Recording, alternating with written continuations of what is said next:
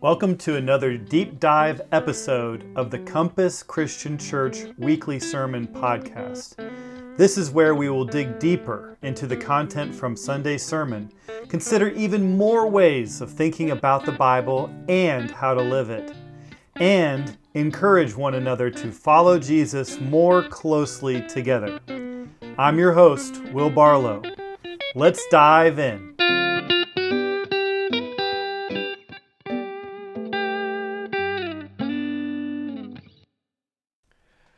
All right, well, welcome back to another deep dive. Uh, this one will be on the Battle of the Gods sermon that I did from this past Sunday. Now, in the sermon on Sunday, I spent a lot of my time talking about the mindset of polytheism versus the mindset of monotheism. And one of the things we discussed is that the reason why God went through the process of bringing the plagues was not merely to free his people uh, because there would have been a lot of um, faster, easier ways to do that. Um, so God had to have another goal. And the other goal that he had was to teach the Egyptians about himself and declare his glory to them in the hopes that they would choose to worship him. And I mentioned briefly that there were some peoples in Egypt that left along with the Israelites. Uh, so that's that's good um, God accomplished his goals with that. So in this deep dive, we're going to do a couple different things. One of the things that we're going to do is we're going to take uh, a look at some of the details in the accounts of the plagues that we just did not have time for on Sunday. Uh, we're also going to talk about some of the other details from the account here uh, that's really interesting. We're going to start with a couple of those. Um, Adam briefly mentioned the importance of the staff, Moses' staff, a few weeks ago in his sermon. The staff that Moses carried was a sign of authority, and it figured largely in the events uh, that that comprised the Exodus. So the staff was involved with a bunch of the plagues, for example. It was involved with the Reed Sea crossing. It was involved with the water from the rock. It was involved with the battle with the, I believe it was the Amalekites. What's interesting about the staff is that the staff was an important image in the Egyptian society as well. The pharaohs would carry staffs, um, or they'd be depicted with having a staff in their hand, that sort of thing. So the staff, the shepherd's staff in particular, was something that was important in that society. Now, related to the staff, we get some really interesting language that happens throughout the Exodus account. And there's sort of two key phrases that Carmen Imes points out in her Bible Project class on the Exodus. And those two key words or phrases are mighty hand and outstretched arm. Both of those are used in Exodus 6. Mighty hand or strong hand is Exodus 6 1. Outstretched arm is Exodus 6 6. Um, but they're both used throughout. Um, mighty hand or strong hand gets used in Exodus 13, for example, and Exodus uh, 14. Uh, outstretched arm gets used in the Deut- Deuteronomy retellings of the Exodus, and also later in Jeremiah 32. So you have this imagery of God uh, freeing his people with a mighty hand or a strong hand and an outstretched arm okay, he's going to deliver, Yahweh says he's going to deliver his people with these two things his mighty or strong hand and his outstretched arm. What's interesting about this, and something that Carmen Imes points out, is that by using this language, Yahweh is deliberately using imagery that would have been commonly used for Pharaoh. Uh, there's a, a, very specific pose that was commonly used to depict the pharaohs, especially at this time in Egypt's history. Now, one example of this can be found if you Google the Narmer palette, N A R M E R palette, P A L L E T T E. This is a depiction of Pharaoh with a mighty hand and an outstretched arm. And so, by using this language of uh, a strong hand or mighty hand, and an outstretched arm, the idea here is that Yahweh is going to beat Pharaoh at his own game. His own game. Now, again, if you want more details, more information on this, I recommend the Bible Project class on Exodus that's taught by Dr. Carmen Imes. On Sunday, we talked a lot about Pharaoh believing that he is a god. He was one of the gods in the pantheon of Egypt. And we also talked about how the pharaohs throughout this period were attempting to steal the blessing of God for themselves. You know, God had been blessing his people with prosperity and growth. And the pharaohs of this time frame of that hundred or so years before the Exodus took place, um, you know, they co-opted that blessing. They stole that blessing for themselves. So there's another layer to this that we didn't consider on Sunday, and that is um, that you have to be in a kind of weird mental place to think that it's okay to enslave a group of people. And in the book that we've been uh, pulling from so much in this sermon series and specifically this past Sunday, uh, The Exodus You Almost Passed Over by Rabbi David Fohrman, uh, Rabbi Fohrman talks about this. He talks about uh, the ancient polytheistic worldview, and he talks about this, this sort of added aspect of it where might makes right uh, works in that kind of a system. How if Pharaoh is a god, then he can decide right or wrong for himself. There's nothing preventing him from doing that. So, again, since Pharaoh is conceived of as a god, since he has excessive authority in that culture, he can make the decision to enslave people. That's totally acceptable. Uh, no one can tell him not to do that.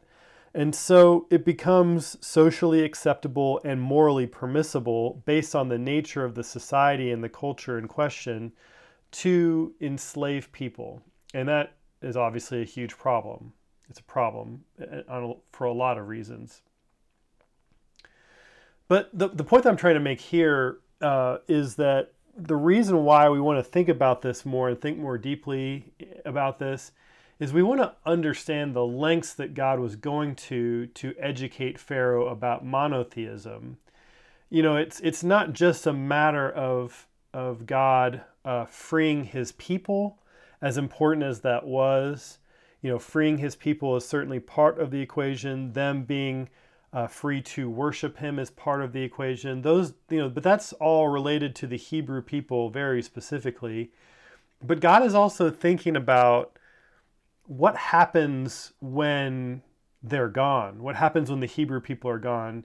If he doesn't make an attempt to re educate Pharaoh and re educate this society, then what's going to happen when the Hebrews are gone? Likely they're just going to find another group of people to subjugate and enslave and dehumanize and all the and, and abuse and all the above. So it's really interesting here to think about this that God God is going to these incredible lengths through the plagues to educate Pharaoh not just for his own nature and his own glory although there's certainly that aspect there not just to confront polytheism which is what we focused on on Sunday but also there's like this deeper ethical concern uh, taking place here. And and so you know Pharaoh's obviously guilty because he's the one who's in charge of all this and he has the ability to change it if he would want to. But the Egyptian people are also allowing this to happen. And because they are allowing all this to happen when they when they probably deep down inside their consciences know that it's wrong, um, they also face the consequences. And so the Exodus is it, it is a a re-education process. It is uh, an indictment of polytheism more generally, but it also, I think, serves as a rebuke to the people who enslaved the Hebrews at the same time as it freed the Hebrews. So you have the, the freeing of these Hebrews, but you also have the, a rebuking of the people who enslaved uh, the Hebrews. So it's there's a lot there's a lot going on here. Now I want to transition and take some time at this point to outline some interesting patterns in the plagues themselves.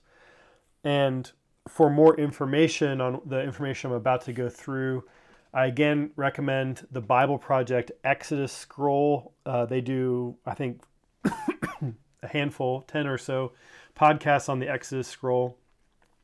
In episode three, they spend time talking about uh, the plagues, they spend time talking about some of the themes related to the plagues, which we're going to get to here in a little bit. So there's a lot of great detail in that episode three of the Exodus scroll on the Bible Project podcast. You can also um, spend some time in Dr. Carmen Imes's class on Exodus in the Bible Project classroom. So both of those are excellent places, excellent free resources if you want to know uh, more information about the pattern of the plagues or where I'm getting some of this information. That's where I'm getting it. So before we get into the finer details on the plagues, let's talk about themes really quickly. As we talked about on Sunday, there's sort of a high level message being communicated through the plagues. And, and that message is Yahweh is saying, you know, I am God. I am, I am uh, really a powerful, uncreated being. You know, I am the creator, not Pharaoh, you know, not your pantheon of gods. I'm in charge of of all of creation, not Pharaoh, not all of your gods. If you insist on abusing my people, I will attack your livelihood. You, I will, you know, attack your culture. I'm going to attack uh, the things that bind your society together. And your lives are going to be way more difficult as a result of it. So that's essentially what Yahweh is saying to them through these plagues. Um, and so the metaphor I used on Sunday was imagine that you have all these things. You have like Pharaoh, you have polytheism, these other gods, you have um, like the natural processes like the Nile flooding, you have the economy and the culture and the social norms. You have all of these things that go into making a society what it is. And and I use the the metaphor of a beautifully woven blanket with this this really intricate design pattern on it. And what Yahweh does through the plagues is he's unraveling that blanket. He's unraveling it thread by thread. And he's demonstrating to them that they are not in charge, but that he's in charge.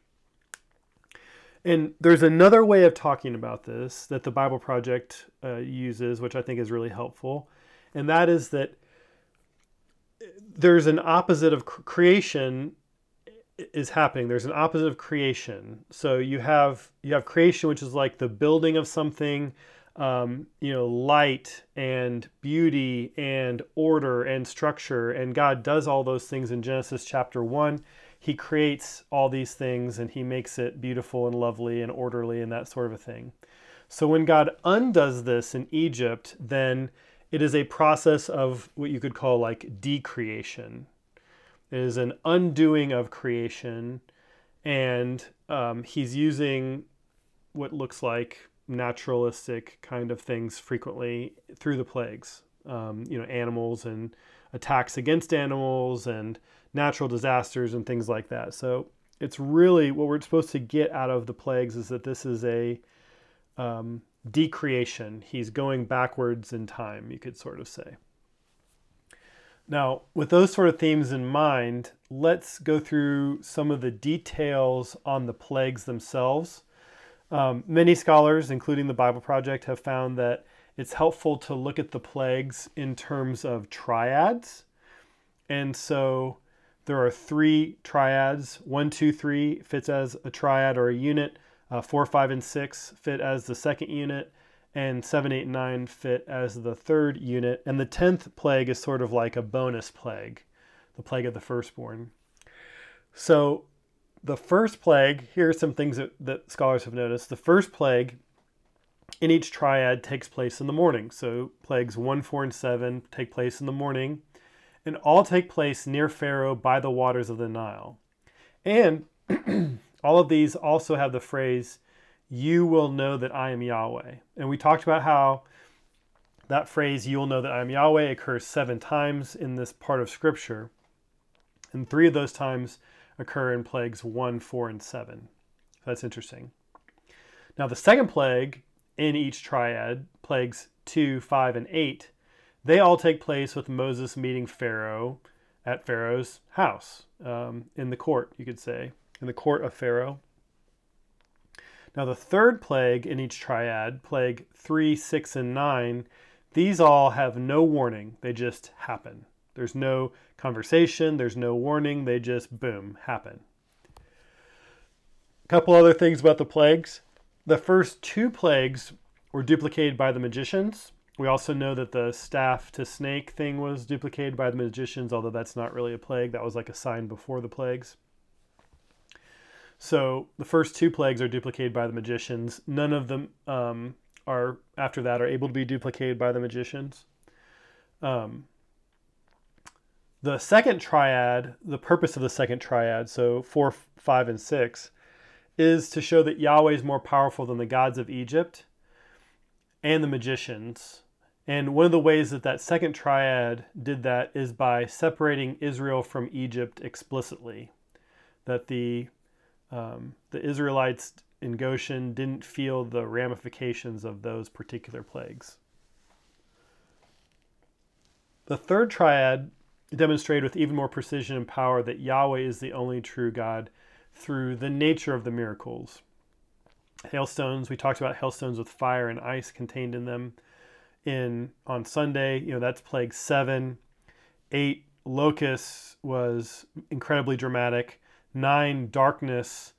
Um, it, it's just so so these are such powerful um, moments that really you see yahweh is the only true god. The, these the nature of these miracles are just so profound. And so like i talked about on sunday there's sort of this amplification over time where the the plagues get more and more severe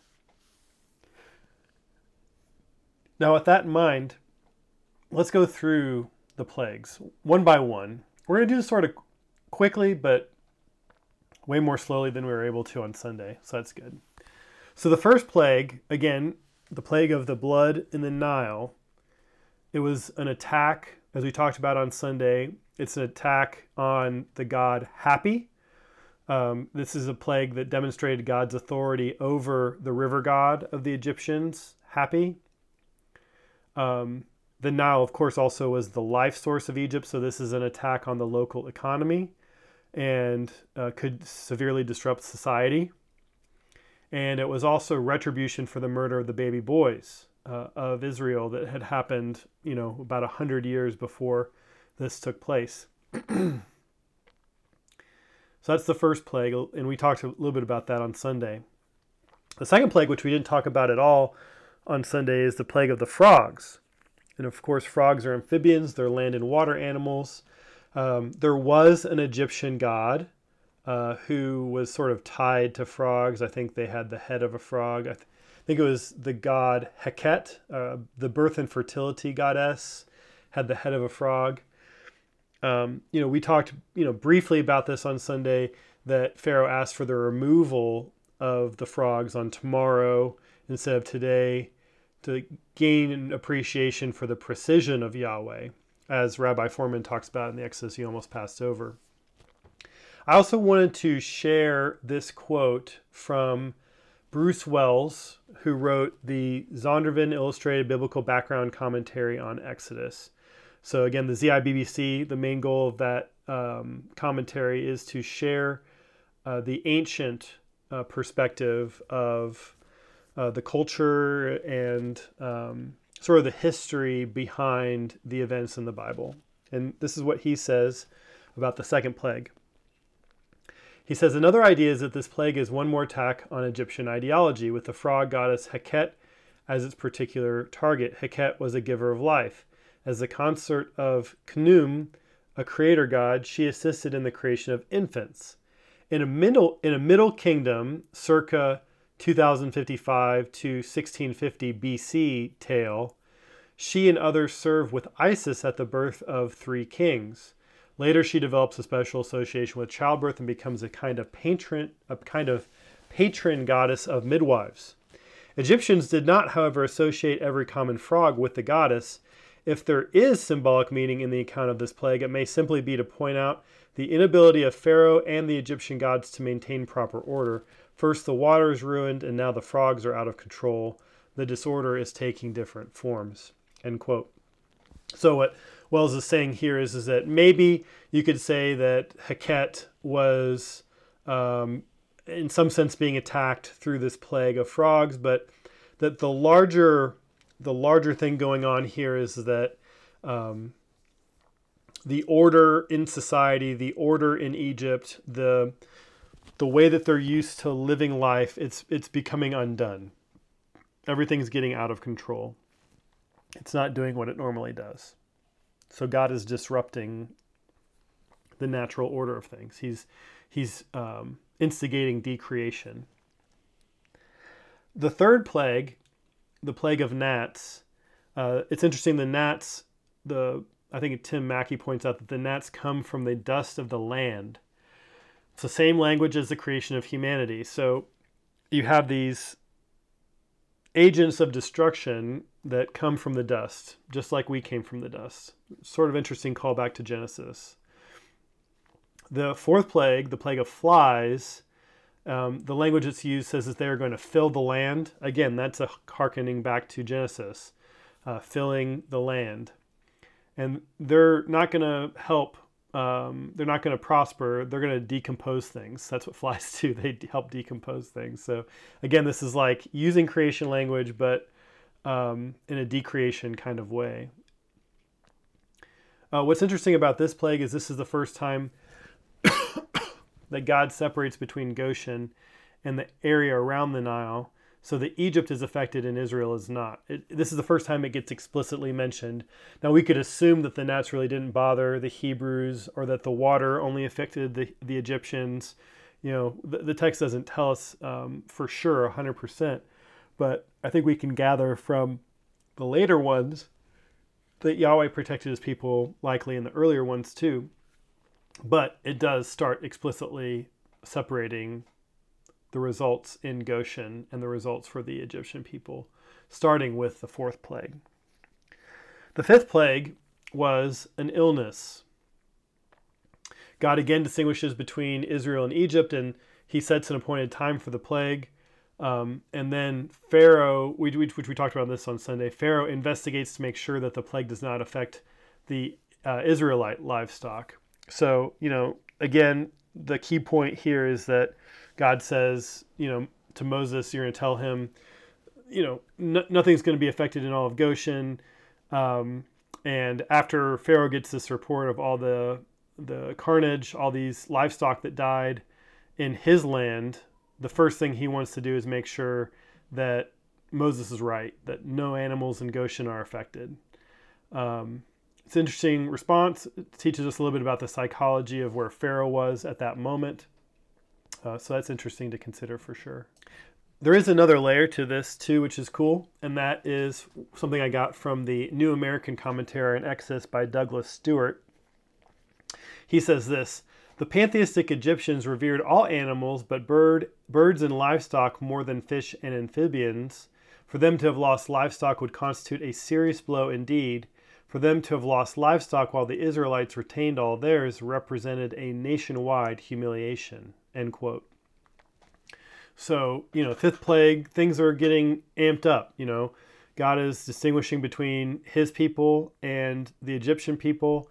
And you know he's getting more and more intense in their face in terms of what would have really mattered to them as a society. The sixth plague is the plague of boils. Um, boil is in Hebrew the word snake backwards, snake. Um, and so there's a lot you could think about with that. The snake uh, in the garden, the snake imagery with Pharaoh, um, the idea that the staff's turned into snakes. So there's a lot. There's a lot to snake. Um, you can think about, and the, Bible Project has more on that.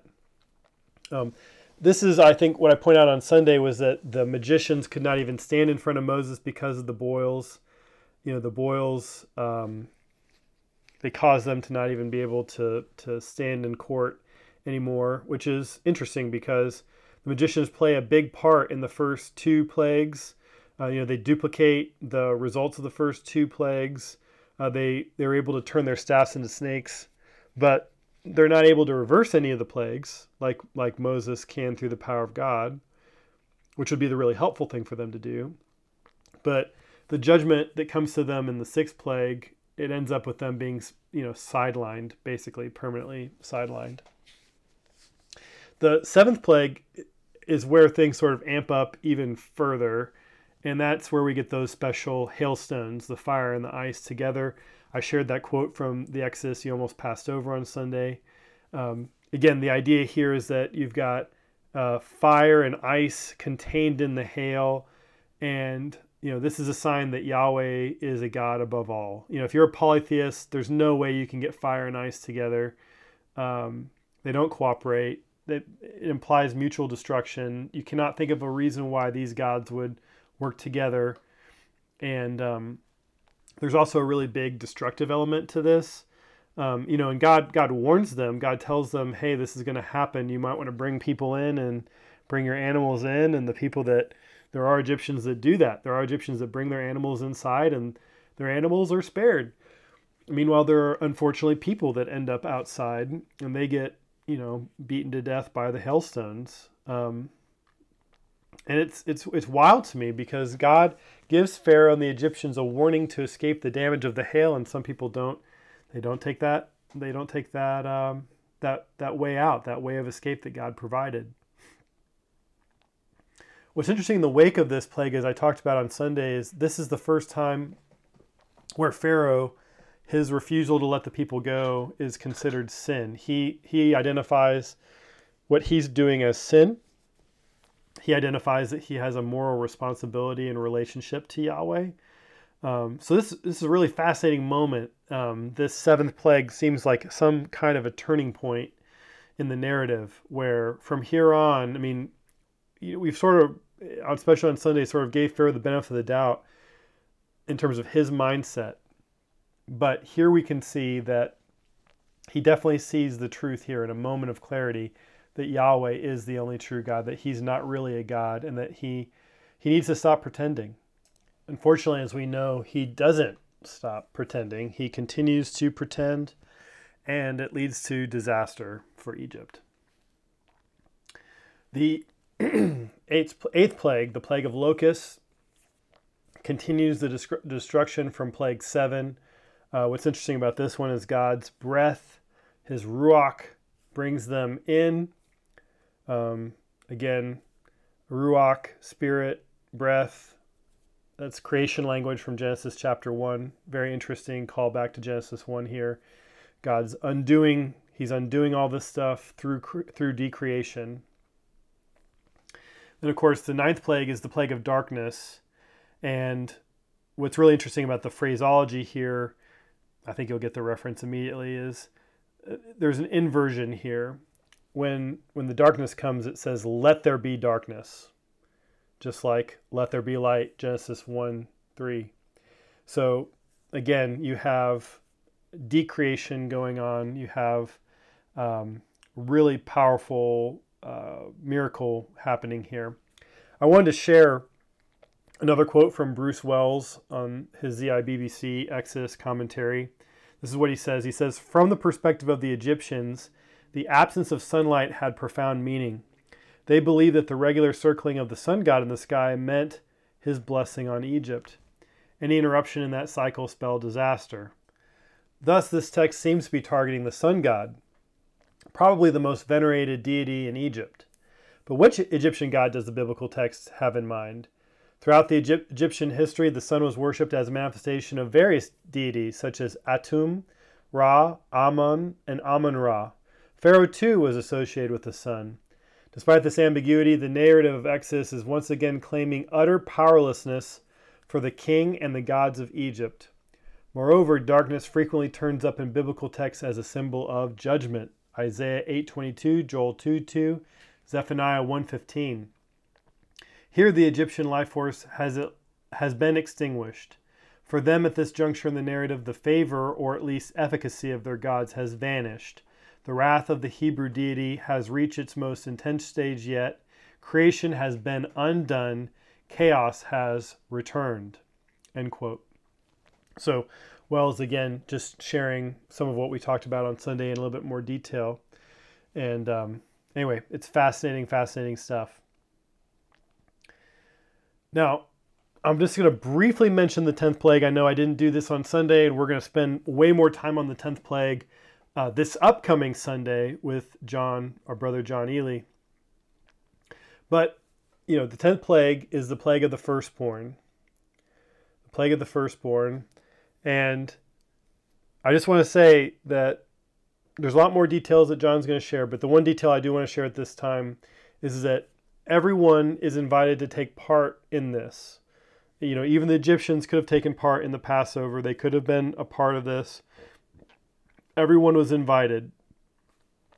And all they had to do was they had to do what Yahweh had commanded them to do, which was by coming into the house. And the house is ark spelled backwards.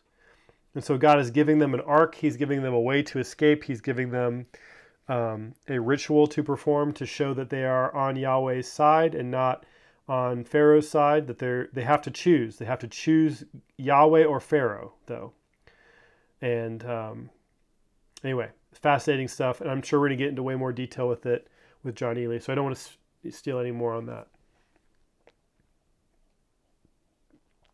I want to transition now to the details on hardening Pharaoh's heart. I, I briefly mentioned this on Sunday that there was a lot more detail behind the hardening of Pharaoh's heart. Uh, you know, growing up, the hardening of Pharaoh's heart was one of the uh, toughest parts of this account for me. And um, when I when I started reading the Exodus, he almost passed over, and Rabbi Fohrman started walking through um, hardening Pharaoh's heart. It, it just oh my gosh, just solves so many problems for me. So again, you know, we've been I've been mentioning this book over and over again. If you want to understand more about the plagues, more about the process of hardening, more about the the process of Exodus, I really do recommend this book. Uh, the Exodus You Almost Passed Over by Rabbi David Fohrman. The, the key to this, and I'm, I'm going to give a very short version of, I'm going to try to condense a lot of what Rabbi Fohrman does uh, over a number of chapters, um, sort of briefly. So bear with me, and I hope this helps you. And if you, again, if you want more information, you can pick up the book for yourself. But in chapter 11, which is called Stubbornness and Courage, Rabbi Fohrman sort of broke this whole thing open for me by pointing out that there are two words used for hardening throughout this account. Two completely different words. In our English translations, they smooth over it by always translating them hardening, and it's it's a real disservice. It's a real disservice uh, to what's actually going on uh, behind the scenes uh, in the Hebrew language. Um, you know, my problems with you know how can God violate Pharaoh's free will and harden his heart um, that problem doesn't exist in the original Hebrew. It only exists in our English translations. Um, so again, I can't I can't overstate this enough how important this is. There are two different words, or two different you know phrases we could say for hardening. So here they are. The first one is uh, chizuk halev, which means strength of heart. Strength of heart, with which both in our culture and in ancient Egypt would have been a good thing. Strengthening your heart would be a good thing. Then the other one is kibud halev, which means hardness of heart or stubbornness of heart. So, what Rabbi Fohrman argues in his book is that if God were to strengthen Pharaoh's heart to do what Pharaoh wants to do already, that that's not a violation of Pharaoh's free will, but rather an amplification of his free will. And what we find throughout the battle of the gods is that when when one of these words gets attributed to Yahweh performing the action, Yahweh hardens Pharaoh's heart. Every time except for one, it's to strengthen his heart. He's strengthening Pharaoh's heart. Yahweh is strengthening Pharaoh's heart. We're going to talk about why here in a second. But I just want to point out that there's only one time where he actually makes Pharaoh stubborn. There's only one time when when Yahweh claims to do that. We'll talk about that too in a minute. So now I want to talk about why. Why does why does God want to strengthen Pharaoh's heart? Let's let's unpack this a little bit. Now remember, Pharaoh is battling with Yahweh, the supreme God who created everything. Pharaoh is going through this process and he's slowly understanding that he should not consider himself to be a god. Uh, he shouldn't think of himself as uh, in the right to enslave people. You know, he, he should be letting the people go, the Hebrews go. But he's stubborn. He really doesn't want to change his mind. So, as the plagues take place and as Pharaoh has increasing evidence that his view of reality is distorted, he has a choice. Is he going to change or not? And since the plagues are painful to Pharaoh, but mostly painful for his people, you know, you can imagine that he's sitting on the top of society, and so these things are affecting the the peasants, so to speak, but they're probably not affecting him as bad as they're affecting everyone else, right? But they're painful, especially for his people. And they're coming to him and they're complaining, and you know he gets tired of hearing their complaints and that sort of thing. What God doesn't want, what Rabbi Fohrman argues, is what God doesn't want is he doesn't want Pharaoh to stop the battle without a changed mind or a changed heart. So God, God really wants Pharaoh to change his mind, change his heart, and to stop being the kind of person that would enslave people. Uh, not be the kind of person who could consider himself to be a god and could do whatever he wants to do. And so, if Pharaoh gets to the point ever where like he wants to give up, but the reason that he wants to give up is not because he's really changed his mind, but because he's tired of the complaints of his people, or he's tired of the damage that the plagues are causing to his society and his economy. Like he just wants life to go back to normal. You know, God God is not going to let him stop under those circumstances. Um, in those circumstances, what God's going to do is He's going to act to strengthen his heart. He's not going to, in other words, He's not going to allow Pharaoh to give in to weakness. Because in those cases, Pharaoh would just be ready to give up out of weakness, not because of an actual change in his heart, uh, change of his mind, change in the way he's going to rule, change in the way that that culture is going to work. And God is really about change here. God is looking for a change. He's looking for a change of mind, a change of heart, so that that you know this society is not going to enslave people anymore. And so, um, you know, he needs he needs Pharaoh. God needs Pharaoh to stay in the battle, to give him another chance for more data, more chances to change his heart. That's really what God's after. And so that's why, you know, again, the vast majority of times when it says that Yahweh hardened Pharaoh's heart, what it really means is he it strengthened Pharaoh's heart. And I think Rabbi Fohrman has a point that that's why. That's why God wants to do this. God wants to do this to affect a changed heart in Pharaoh if he can. Now, I just want to point out here that Rabbi Fohrman is not the only one who noticed the various words for hardening in this record. I'm going to bring back our friend Bruce Wells, ZIBBC Exodus. This is what Bruce Wells says. Interestingly, Yahweh is the subject of kibud only once in Exodus 10:1. All other times it is the heart of Pharaoh or Pharaoh himself. When the verb shizuk is used, Pharaoh is never the subject.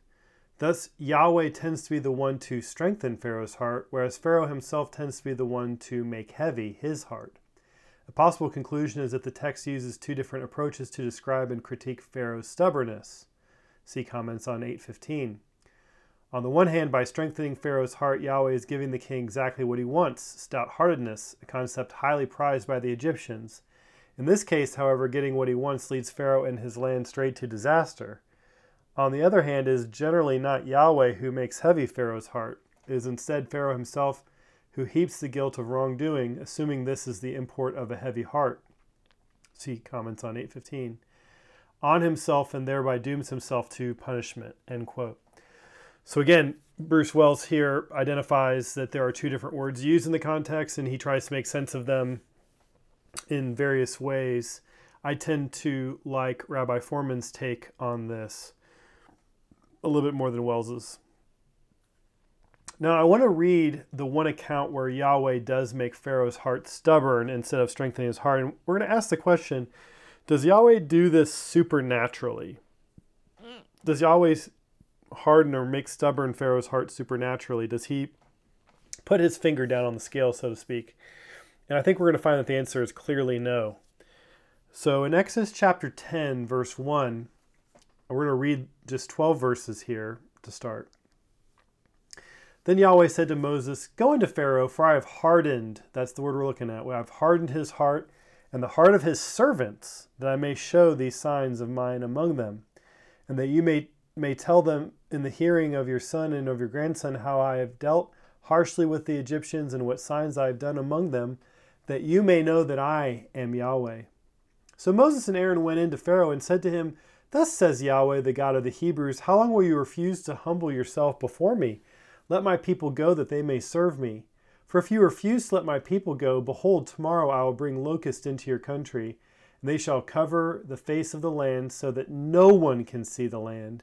And they shall eat what is left to you after the hail, and they shall eat every tree of yours that grows in the field. And They shall fill your houses and the houses of all your servants and of all the Egyptians, as neither your fathers nor your grandfathers have seen from the day they came on earth to this day. Then he turned and went out from Pharaoh. So Moses and Aaron, they come in, they say this, then they leave. Verse 7. Then Pharaoh's servant said to him, How long shall this man be a snare to us? Let the men go, that they may serve Yahweh their God. Do you not yet understand that Egypt is ruined? So Moses and Aaron were brought back to Pharaoh, and he, Pharaoh, said to them, Go serve Yahweh your God, but which ones are to go? Moses said, We will go with our young and our old, we will go with our sons and daughters, and with our flocks and herds, for we must hold a feast to Yahweh. But he said to them, Yahweh be with you. If ever I let you and your little ones go, look, you have some evil purpose in mind. No, go, the men among you, and serve Yahweh, for that is what you are asking. And they were driven out from Moses, from Pharaoh's presence. Then Yahweh said to Moses, Stretch out your hand over the land of Egypt for the locusts, so they may come upon the land of Egypt and eat every plant in the land, all the hail has left. So there's a couple interesting features in this passage. Uh, this is the first mention of the servants of Pharaoh getting involved in the story directly. They go to Pharaoh and they say, What's going on here? How long are you going to let this guy uh, beat us up, basically?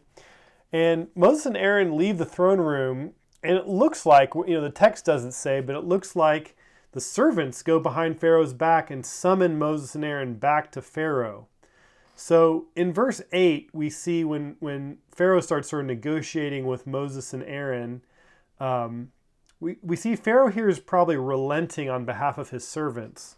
He tells them that the men can leave. Now, Rabbi Fohrman points out that, you know, maybe if Moses and Aaron keep their requests minimal. and If they word it kindly, you know, Pharaoh is probably ready to fold here. But instead, we get Moses' words in verse 9. Moses says, We will go with our young and our old, we will go with our sons and daughters, and with our flocks and herds, for we must hold a feast to Yahweh. So there's no way here for Pharaoh to diplomatically save face here. He can't get out of this and save his ego at the same time. And that is what Rabbi Fohrman argues what verse 1 means. God never makes Pharaoh's heart hard using supernatural means. He just appeals to his own ego and essentially forces him to continue going by having Moses and Aaron be just so blunt and abrupt. Now, after this happens, um, after the plague of locusts takes place, um, Pharaoh is again reconsidering his uh, situation, but his ego still won't let him relent. Let's let's read the same chapter from t- verses 24 to 29. Then Pharaoh called Moses and said, "Go, serve Yahweh. Your little ones also may go with you. Only let your flocks and your herds remain behind."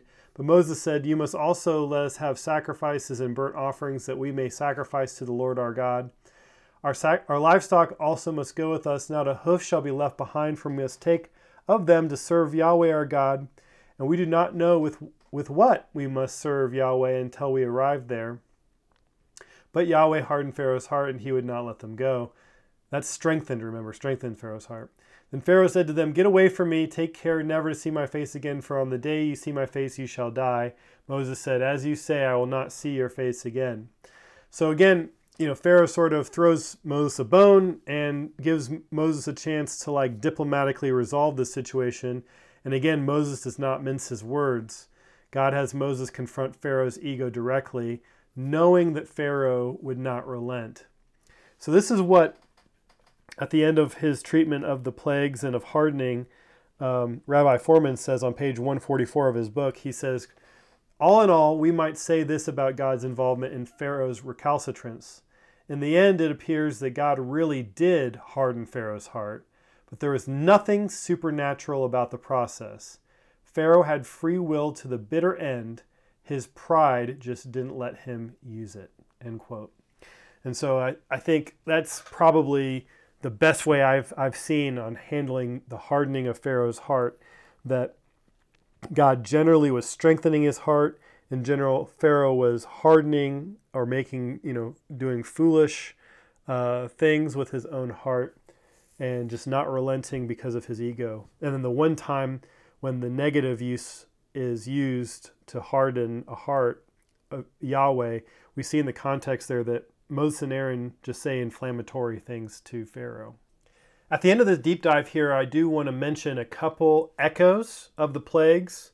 Um, the plagues do uh, have a small role in the retelling of the Exodus story uh, later in Israelite history. And so I just want to point out, and I'm not going to read these because this deep dive has already gone pretty long, but if you want to read them for yourselves, go to Psalm 78 especially verses 42 to 51. And then Psalm 105, verses, especially verses 26 to 36. You'll get these dramatic retellings of these plagues. And remember too that that Psalms in the in the ancient uh, Israelite, you know, ancient Hebrew world, you know, th- these were songs that they would have sung and would have helped them remember the truth of what God had done for them through history. Um, we're going to he- see next week when we talk about Passover, how important uh, remembering is, how important uh, remembering what God has done for us is, and you know the Psalms repeatedly ask us to remember what God has done for His people, and the plagues were a part of that. And like I said, get mentioned in some dramatic retellings in those two Psalms.